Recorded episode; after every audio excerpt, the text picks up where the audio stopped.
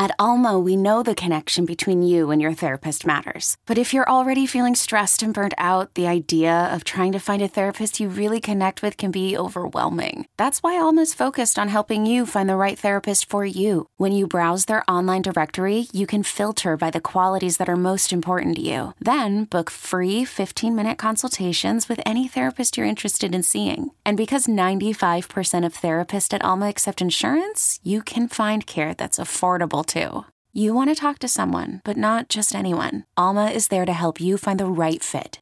Visit helloalma.com slash therapy30 to schedule a free consultation today. That's helloalma.com slash therapy30. First and Pod, hosted by Danny Parkins and Andrew Fillipponi. You know, this Saquon Barkley thing, Oh yeah. I really believe that if he takes this holdout into the season, it's going to completely ruin his career. Le'Veon Bell style. And if I were in his shoes, I think it's a really, it's a really, really, really tough call. It, it's it, it- it is. It's excruciatingly tough. Dalvin Cook still doesn't have a contract. Leonard Fournette's not on a team. Zeke Elliott is a free agent. Your guy that you drafted in our running backs draft, Joe Mixon, might still get cut because he's making so much money and has such a big cap hit. And some of those guys that I just mentioned are fallback options for the Bengals. So it really is a tough world to live in if you're an NFL running back. So it's the it's the one position where like the franchise tag number has gone down, Right. right? I mean everything else goes up. In today's NFL, this number goes down. I think Barkley's is 10. When I covered the Le'Veon Bell saga in Pittsburgh, it was like 14 plus for him. And that's going back now five years. But the running back thing, too, I believe this is not Emmitt Smith 20 years ago. It is so hard, I believe, to, to shut it down and then start back up. And we've already seen Barkley struggle with injuries. I feel bad for him. I do. But I think he's got to take the Giants' offer. Like the idea that the grass might be greener someplace else or he can play chicken. I don't think he can. I think that's the nature of the beast and the position that he plays. I think he's got to take the offer that's on the table from them and be happy that there is, you know, a 10 plus million dollar multi-year deal that's available to him right now. Yeah, he's a you you covered the Le'Veon Bell thing very closely. He's a freak of nature athletically, so if anyone could shut it down and start it back up, it would be him. Um I do feel bad for running backs in general, right? Like he he got paid a huge amount of money based on where he was drafted and it's a huge amount of money. But I do think that there's an argument to be made that it would be in the NFLPA's best interest to not necessarily fight for the removal of the franchise tag, which they obviously would love to get rid of, but the owners won't go for something like that. But to try to come up with a more equitable system and argue like positionless football. Like you hear the term positionless basketball in the NBA. Now it's really it's not really point guard, shooting guard, small forward, power forward, center but it's just it's all interchangeable and it's motion offense and that sort of thing. Like Travis Kelce is right. He is underpaid, but it's just because tight end is next to his name. If Bijan Robinson has 125 carries, but he has 65 catches this year, I mean, 65 catches would be what a top 30 receiver in the NFL. No, I don't think it would be that high, but it'd still be. It'd be that's that that's like number two, three receiver production. Probably more wide receiver three.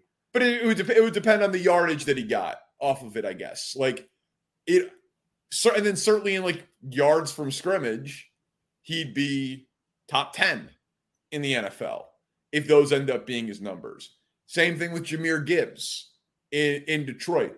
So I know this is like a tangential point to what you're saying about Saquon, but like when I hear these guys say like they're fighting for the position, they should take their money. But in the next round of CBAs, there should be some sort of like the cap figure should they should figure out a way, at least for the skill position guys, to have like an equation of yards from scrimmage or projection based on some agreed upon model, something like that. Because Travis Kelce's more receiver than he is tight end, and Saquon Barkley's more offensive weapon than he is running back. Yeah, I mean the Kelsey thing I empathize with because he's been able to do it at such a high level into his 30s, which is the argument against the running backs. Like even if they did what you're describing, I don't think that teams would want to put that tag on the running back because the demands of the position make it harder for these players to repeat performance year after year. Like for me with these running backs, the only way that it would change, and it won't because the league doesn't like it this way.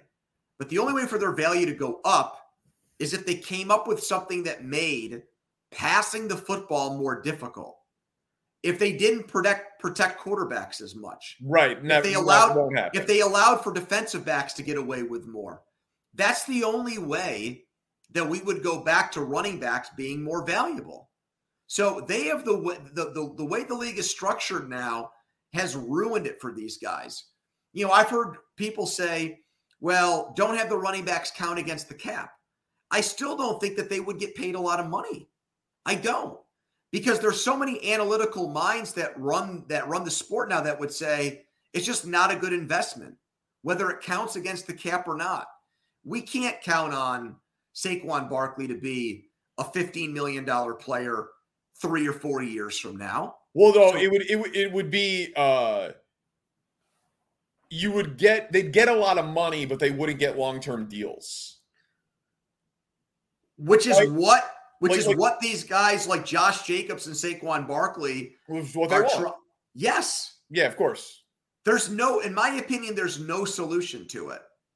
There's not.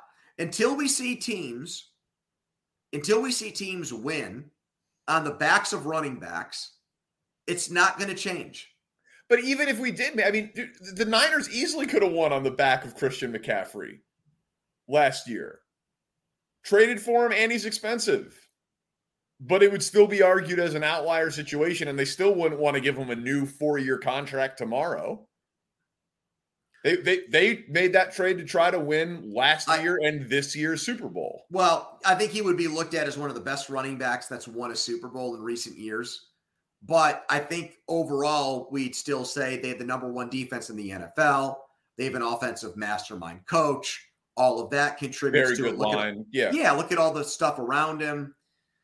You know, so I think even then, if they had done it with McCaffrey in San Francisco, there's still a bunch of other reasons as to why the team uh, was successful. But yeah, like I think this is just a losing battle for for Barkley and the other thing I would say in these situations to these guys is don't do it because you're thinking about, like, I want to reset the market for everybody. Make a selfish de- decision. You know, take the, you know, even if it's not all guaranteed, take the $60 million contract that guarantees you like 25 to 30 million dollars and put that money in your back pocket and don't worry about like the other running backs negotiation. Like do something that's for you as a guy that has suffered a litany of injuries, that has missed time, that's going to give you a lot of money, you know, for the rest of your life.